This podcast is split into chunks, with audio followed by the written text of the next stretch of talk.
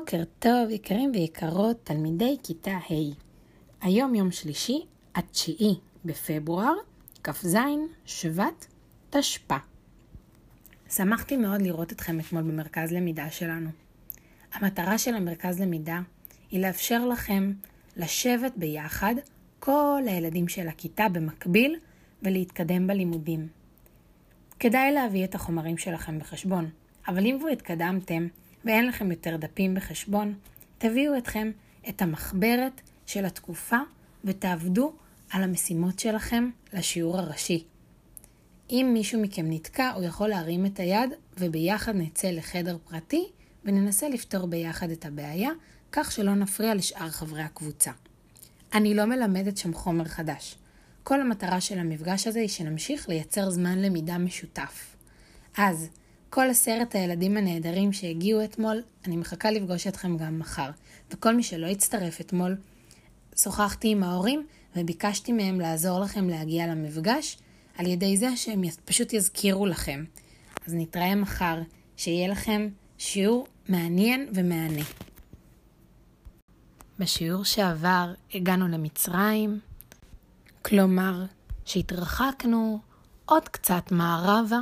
עזבנו את בבל והגענו לאזור מדברי, ובו נהר אדיר שנקרא הנילוס.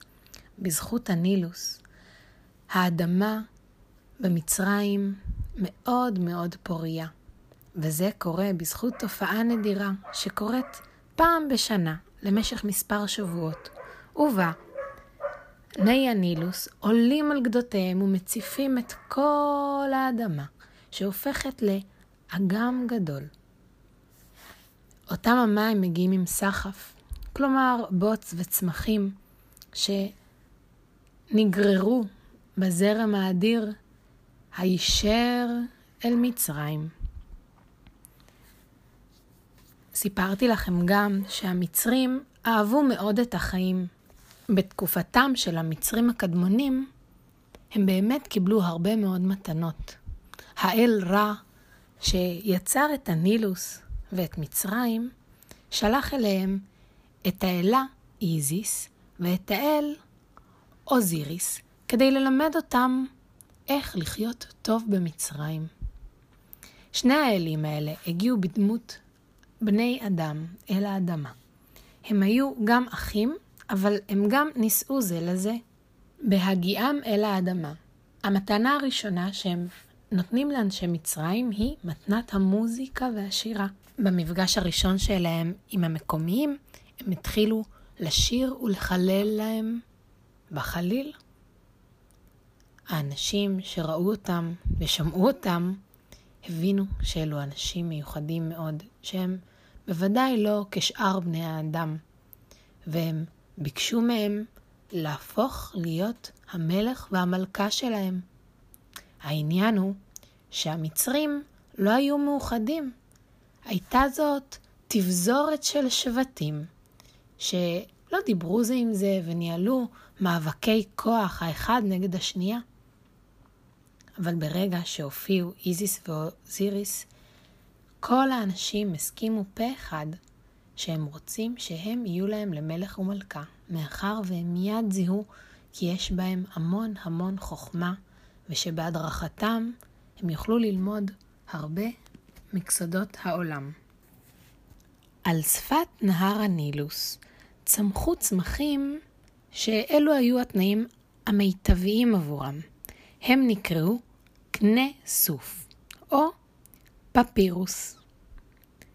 אוזיריס לימד את בני האדם איך להפוך את הפפירוס לנייר. הוא גילף את האור החיצוני והניח אותו בצורה עדינה עדינה, כשתי וערב. אותם פיסות עלים הושקו במים והוכו על ידי מחבט עץ עד שהפכו למחית. כאשר המחית התייבשה, היא הפכה להיות דף נייר גס, וזה הנייר הראשון שנוצר אחרי שהוא לימד אותם איך להפיק נייר מהפפירוס, הוא לימד אותם איך להפיק דיו. הוא לקח פיח וערבב אותו עם דבק שנקרא גומי ערבי. אחרי שהוא ערבב אותם, הוא טבל קצה של קנה מחודד, והחל לכתוב. והכתב, הכתב מאוד שונה מהכתב שיש לנו היום. זה גם אפילו מאוד מאוד שונה מכתב היתדות שהכרנו אצל הבבלים. הכתב של המצרים הקדמונים היה מבוסס על ציורים כך שלכל אות או הברה ציור משלה. ומכיוון שאוזיריס, שהיה בעצמו אל, הוא זה שלימד את המצרים כיצד לכתוב, הכתב היה נחשב לקדוש, ובהתחלה לא כל דבר היה נכתב, אלא רק תפילות או סיפורים על חוקי האלים, רק דברים מאוד מאוד מאוד חשובים. אוזיריס ואיסיס הביאו לאנשי מצרים מתנות נוספות. הם לימדו אותם איך להרוג בגדי פשתן יפים. הם הדריכו אותם לבנות כפרים על הגבעות, ולימדו אותם איך לחפור תעלות השקיה ליבולים שלהם. ובאמת, מצרים הפכה לארץ פוריה מאוד. בימי שלטונם היה צדק וחוקים הוגנים, היה שלום, והמצרים היו מאוד מרוצים משלטונם של המלך והמלכה החכמים. אבל גם כאן היו כוחות רוע שנלחמו בטוב ומצאו את דרכם גם למצרים. ועל זה אני אספר לכם בשיעור הבא. שיעורי הבית שלכם היום עלו כקובץ מפורט בקלאסרום. מיד אחרי המפה אתם מציירים מסגרת יפה וכותבים ככותרת הכתב המצרי הירוגליפים.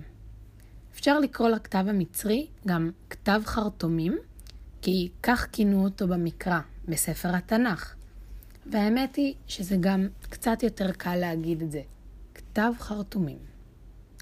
אחרי זה, אתם כותבים בשני משפטים קצרים את מה שאתם זוכרים שסיפרתי לכם על הכתב הזה. מי לימד את המצרים את הכתב הקדוש?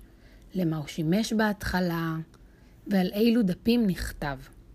לאחר מכן, בחלקו התחתון של הדף אתם תכתבו את השם שלכם בכתב החרטומים. יש לכם בדף עם ההנחיות שתי אפשרויות. את התרגום של האותיות לאותיות עבריות, או את התרגום של האותיות לאותיות לועזיות באנגלית. אתם יכולים לבחור לרשום את שם המשפחה שלכם או בעברית או באנגלית, מה שנראה לכם יותר מתאים. אה, תדאגו שהציור שלכם יהיה מושקע ויפה, וגם בבקשה תשקיעו במסגרת. אני מחכה לתמונות שלכם. שיהיה לכם המשך יום נעים.